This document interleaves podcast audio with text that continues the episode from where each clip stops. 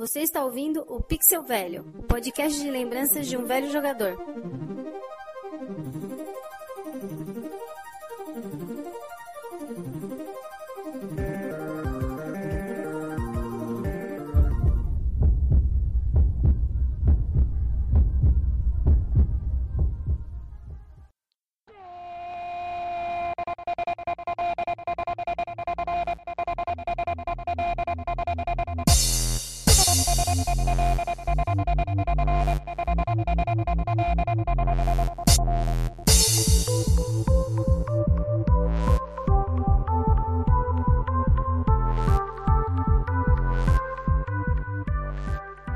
Foi possível jogar futebol com as mãos. O que era mais comum em todos os bairros da cidade de São Paulo no início da década de 90.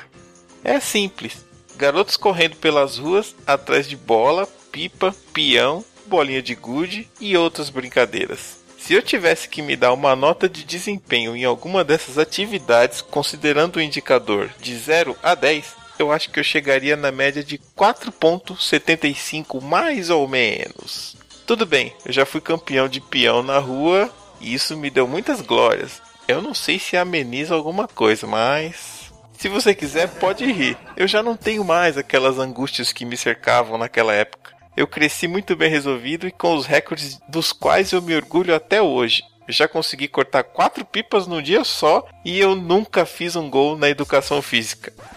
Fala pra mim um segredo. Ah. Você já fez algum gol na educação física? É. Não.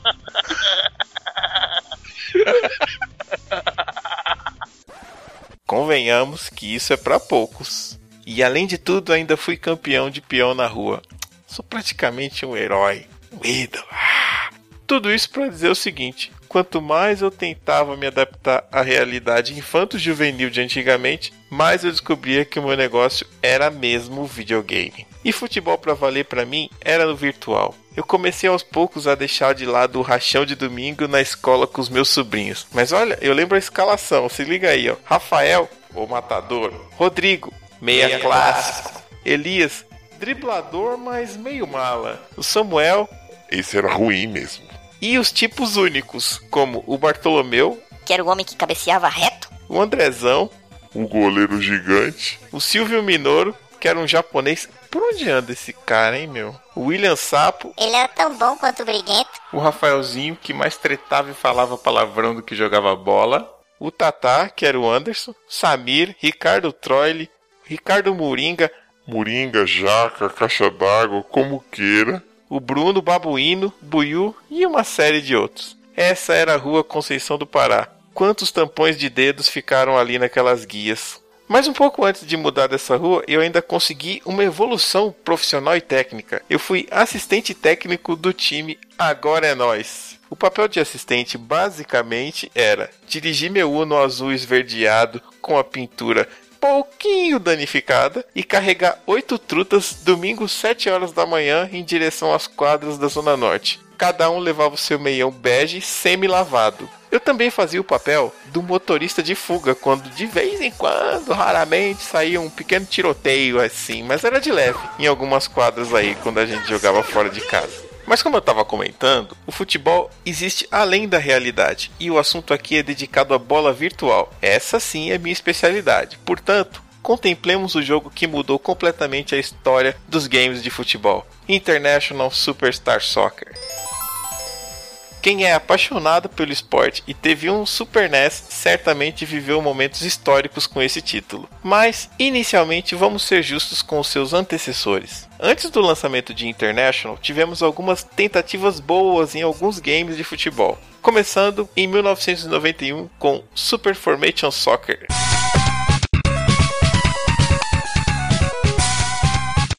Jogo era legal para dois jogadores, estimulava a competição e incluía pênaltis. Um bom game. Acho que daria uma medalha de bronze para ele. E aí no ano seguinte foi a vez da produtora Jaleco lançar o Super Cup Soccer. ou Super Goal nos Estados Unidos. Até que era um bom jogo, mas é daqueles que você curte por um, no máximo dois fins de semana e só. A gente teve então que esperar o próximo game, e dessa vez quem arriscou foi uma das grandes fabricantes. No início do ano de 1994, a Capcom lançou Super Soccer Shootout. Esse era um bom game com algumas opções interessantes e um destaque para o futebol de salão. Uma boa tentativa de fazer algo diferente, mas ainda faltava alguma coisa. Veio então aquele lançamento que qualquer mortal aguardava ansiosamente: FIFA Soccer 94. EA Sports. It's in the game.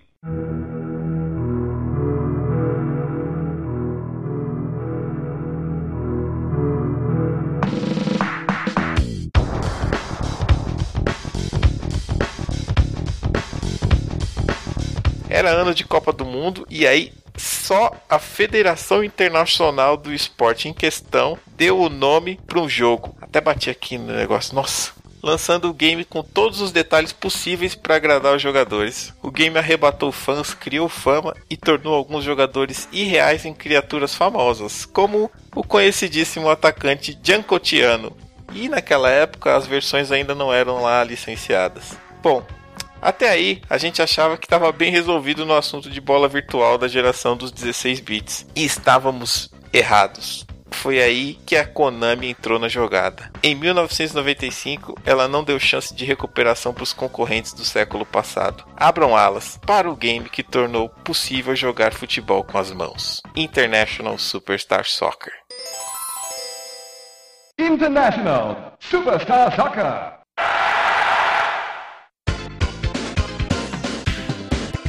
Eu lembro que a primeira vez que eu vi o game foi num sábado e eu estava lá na locadora Devas Games e eu já fiquei de queixo caído. Aguardei até as 8 da noite para poder levar o único exemplar que estava disponível e ele ficava só para jogar nas TVs da loja, consegui levar para casa à noite. Um dos meus grandes investimentos na época era ser funcionário de locadora. Ah, quantos benefícios! Cheguei em casa e já de cara fiquei impressionado com a quantidade de novidades. Agora a gente tinha modos de jogo que eram fora do padrão enlatado dos futebols. Dos futebols? Futebols. Futebols? Não sei. Dos jogos de futebol anteriores. A gente tinha o modo cenários, que permitia que você entrasse num jogo rolando e mudasse a história daquela partida. Tinha o modo World Series, e a famosa password para continuar de onde você parou. É aquela password que explodia puff, um monte de bolinha na tela. Além disso, o game ainda trazia novas condições de jogo, como neve, chuva, noite. Era possível saber as condições de cada jogo antes da partida e ainda tinha um cara e coroa que era clássico. As novidades ainda não paravam por aí. Agora dava para customizar a cor do seu time. E finalmente era possível usar os seis botões.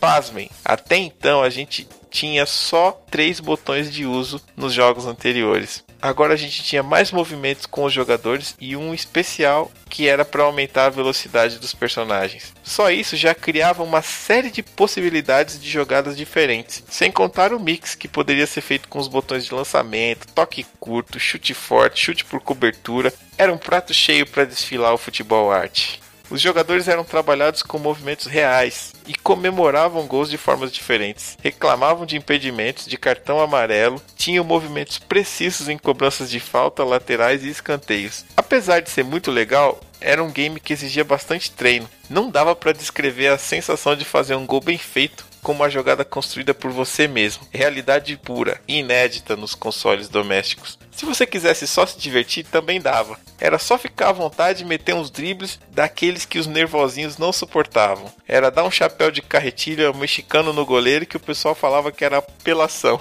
Era uma das mais bonitas e clássicas jogadas. Foram várias e várias noites, em claro, jogando de dois com meus sobrinhos e amigos. Naquele tempo, perdeu o jogo, passa o controle pro próximo. E quem ganhava, continuava. E diferente do mundo real, aqui eu passei poucas vezes o controle. Grande alejo. Novos jogos de futebol foram lançados para a plataforma 16 bits, como o tal de Hirion Soccer da US Gold, mas só comprovariam aquilo que a gente já tinha certeza. International Superstar Soccer vinha para ser o número 1 um, e foi.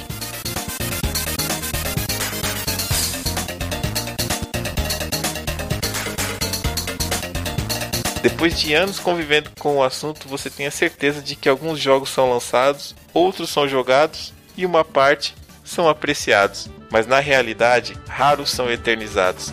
International com certeza já tá nessa galeria.